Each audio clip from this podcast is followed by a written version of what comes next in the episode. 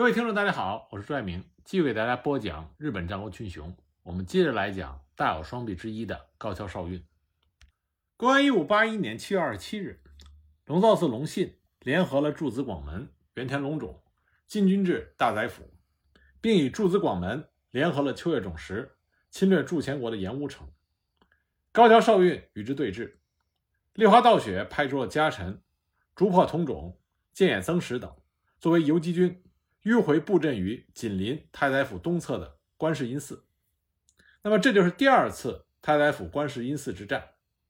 虽然立花高桥军击退了敌军，但是同中的立花的家臣战死颇多。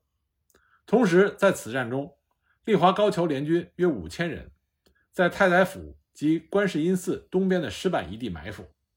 高桥少运以弓箭、火炮和长枪。分为三段布置于板上，正面迎击五千的秋月军。秋月先阵七百人受到弓箭和火枪的攻击，向后退却。高桥少运率领家臣小岛弥兵卫，以三百人作为先锋突击。他亲自手持大长刀突入到敌军阵中，而另外一边，他的长子高桥统虎，也就是后来的名将立花宗茂，亲自率领一百五十的兵力。侧击秋月军，讨取了秋月家的猛将绝江备前，而原先藏在松林之中的立花道雪的伏兵突然杀出来，两相夹击，秋月军大败。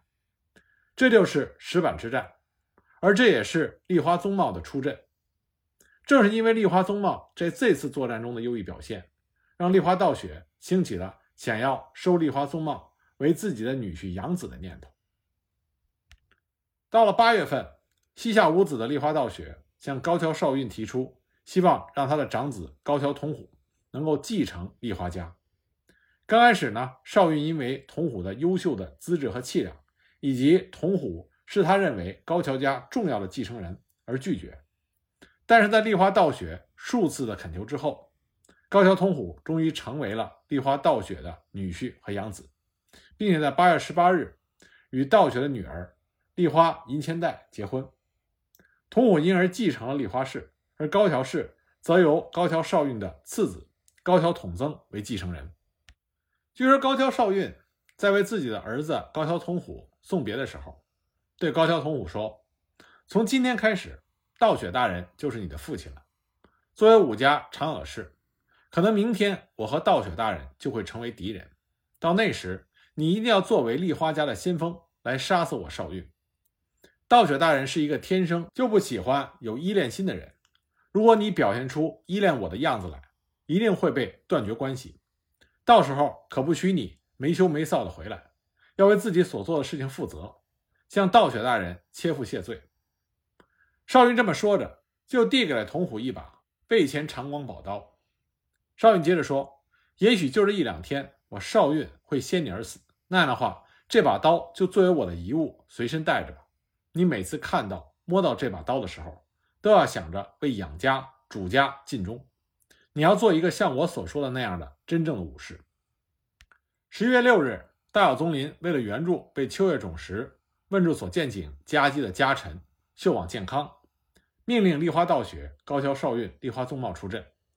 立花高桥联军共率五千兵力，再次对秋月市的加麻、穗波一带攻略。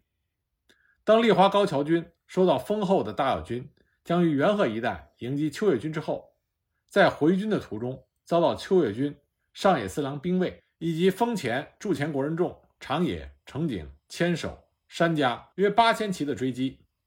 立花高桥联军利用地形于八木山的石板道的大日寺口埋伏，于大日寺前的润野原反击敌军，然后又向南追击到土石村。两军的激战使立花高桥军损失了三百多人，秋月军坂田十九等战死了七百六十人。立花道雪的军师大桥精林因此在八木山当地建立了千人冢。这战就是润野原合战。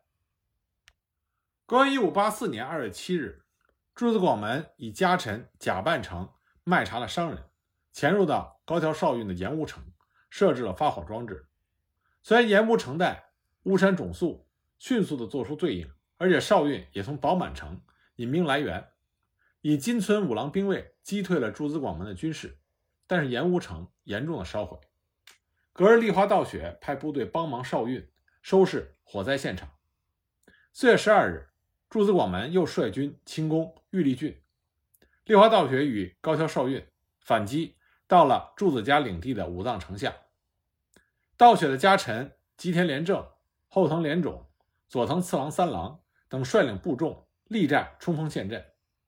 高桥少运又分出两千兵士，为三队进行横击。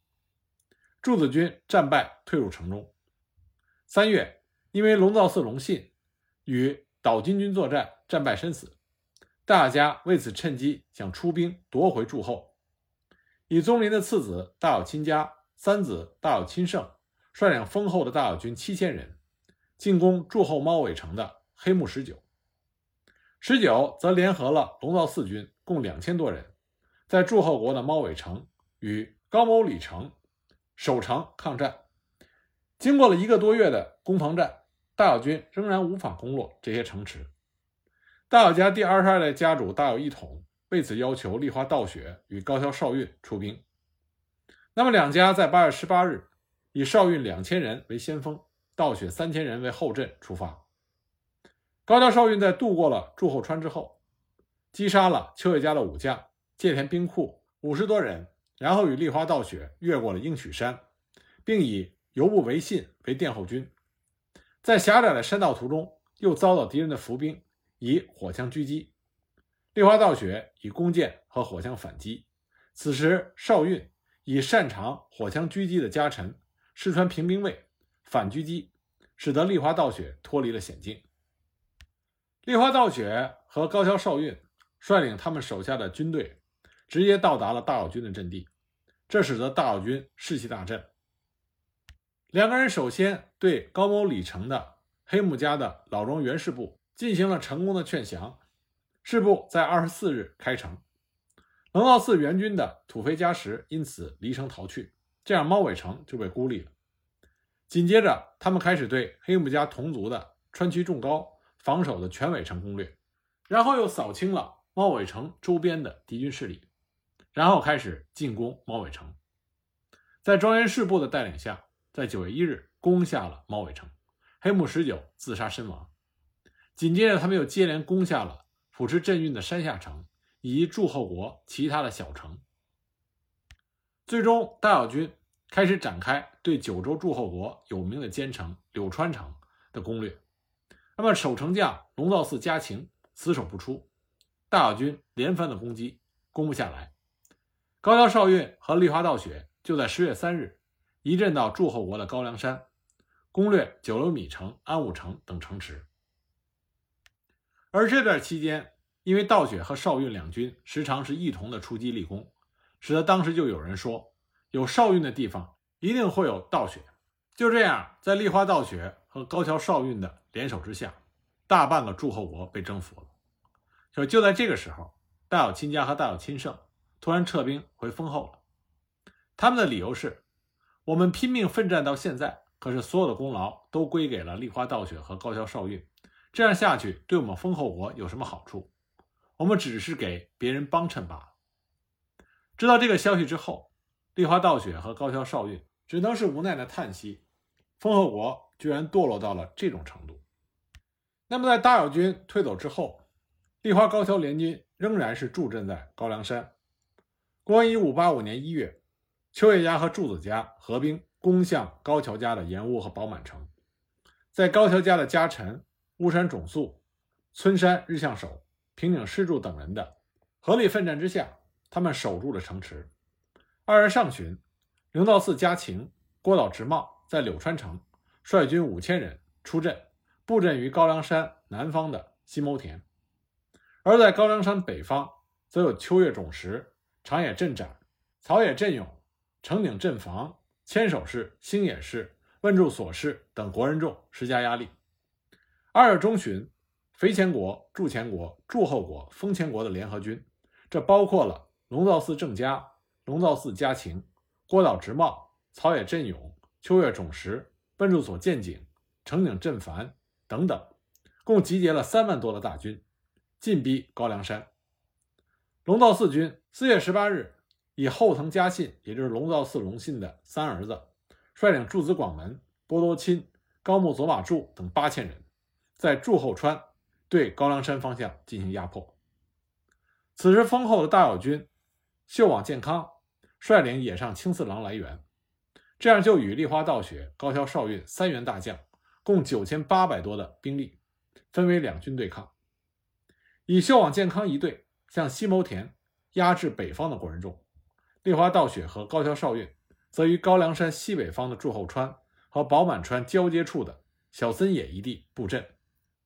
少运以家臣伊藤总右卫门、福田民部少府五百兵为先锋，但是不敌筑子广门、后藤嘉信等龙造四军的优势兵力，少运因此后退诱敌。激战之时，少运以其刚勇的家臣。秋尾智种城府左卫门率领一千五百骑，从龙造四军的侧面笔直突入，造成龙造四军出现溃败。后藤柱子无法阻止兵士的溃败，士卒开始逃窜，而立花道雪率领三千兵则迂回到北野村，从侧面攻击，追击渡过祝后川至肥前鸟栖十三步野一地，逃取了一百八十七人。这就是小森野之战，然后大友军以高桥少运率领丰后、日田、九州、国东南部各郡的两千多的兵力，以野上青四郎为先锋，在祝后川上游的统川，沿着河边摆了长蛇之阵，而后阵摆的是雁行之阵，又以秀往健康布阵于高梁山的山腰，以鸟云之阵潜伏，而立花道雪则率领第二阵。以小野振兴、游部维信为首，率领京都镇安、秋尾智种两千兵力为游击兵，潜伏于野中村为后阵；而高梁山做主丹波良宽则率法师武者、大柱保真、攻击孝直等七八百的兵力参阵，作为后备力量。两军是以足轻队开战，然后高桥少运引两百把火枪排成一列。猛烈的射击，龙造四军从高梁山的左侧出击。那么野上青四郎一看形势危急，奋勇突进，抵挡住了龙造四军的进攻。激战之时，高桥少运略微后退，挑衅引诱龙造四军追击，然后三次杀了回马枪，逃取多人。而第二阵的小野振兴、游部维信与后阵的京都镇安、秋尾智种。从侧面突击，断绝了敌军的后路。高桥少运又以右翼的先锋兵力，用长枪加入攻势。此时，先锋后阵的骑兵整齐一列，并进突击。立花道雪更是突驰追击到敌人的本阵。龙造寺的骑马武者多数陷于田地，被杀死，损失了两百八十三名带甲武士。这场作战被称之为“十三步野之战”。四月二十三日，龙造寺家晴、柱子广门又率领了一万六千的后备兵力进攻高梁山，在高梁川沿着河防分了五段军事。立花道雪、高桥少运侦察得知龙造四军的行动，那么就率领了八千兵力布阵，然后将兵力二分，于各处配置伏兵。立花道雪这次作为先锋大将。并且配置了游部维信、石室为由、石室连真为先锋，安东连中、内田镇家、竹破连种为后阵，高梁山法师武者则作为后备军。立花道雪摆出了一百二十到两百挺火枪，只要敌军一接近，就发射二十到三十发火枪弹来威吓，而龙道四军则有七百到八百挺火枪。由于龙道四军在山间激发多发的火枪弹，造成烟雾弥漫、视界不良，并且受到回音的干扰。但立花道雪的火枪队因为控制得当，没有受到硝烟的影响，而龙造四军却在这种不利的状况下，凭其大军猛烈的突击。那么，立花军这边作为先锋的维信、维由、连真，趁此状况进行突击，然后伪装不敌后退，引诱敌军，一路将其先锋击退。龙造四军交替的后阵不知事迹，仍然猛烈的追击。立花道雪就把后备兵力安东连中等人也投入到战场，双方进入到激战。这个时候，立花道雪立刻就骑马吹起了法罗贝，作为号角来鼓舞军士，然后下令分两队，由游部维信、石石为游、石石连真、内田振家、竹破连种从侧面突击，而埋伏已久的秀网健康也突然袭击，龙造四军溃散。龙造寺家晴、诸子广门无法控制败势，立花道雪追击了约两天的距离之后隐退，而龙造四军又重整军势反击。就在这个时候，高桥少运率领着伏兵从森林两旁以弓箭和火枪猛烈的攻击，打击了龙造四军反击的军心，使其受到三方的围攻，大败。以上讲到的这一系列的作战，被统称为筑后九流米合战。又称之为统川合战，这是立花道雪和高桥少运运用奇正战术最为代表性的一次战役。两军在数战中维持着胶着状态，而九州南部的岛津家这个时候快速崛起，进攻大友家和龙造寺家的领地。龙造寺家不敌，降服了岛津家。筑前国人众如秋叶种实，还有原田家等，见状也陆续归属了岛津家。就在这个时候，立花道雪突然在阵中发病。高桥少运对于这位如同父亲一般的前辈，除了迅速请来医师看诊之外，每天日夜不离的照顾，并将军队从高梁山下移至北野村。九月十一日，立花道雪在对家臣说完遗言之后逝去，顿时支柱的大友军只能撤退。这个时候，高桥少运说：“如同丧失拐杖的老人。”和在无灯的黑夜里行走一样，我等复兴大业已不可成，心头就像行尸走肉一般的空虚。之后，高桥少运担任殿后军，运送立花道雪的遗体，而敌军的士兵也没有发起攻击，而是深深地对立花道雪这位彻头彻尾忠心于大友家，并且一生大小合战从无败绩的名将表示自己的敬意。那么，在立花道雪逝世之后，高桥少运又是如何独立支撑起大友家的筑前国呢？我们下一集再给大家继续讲。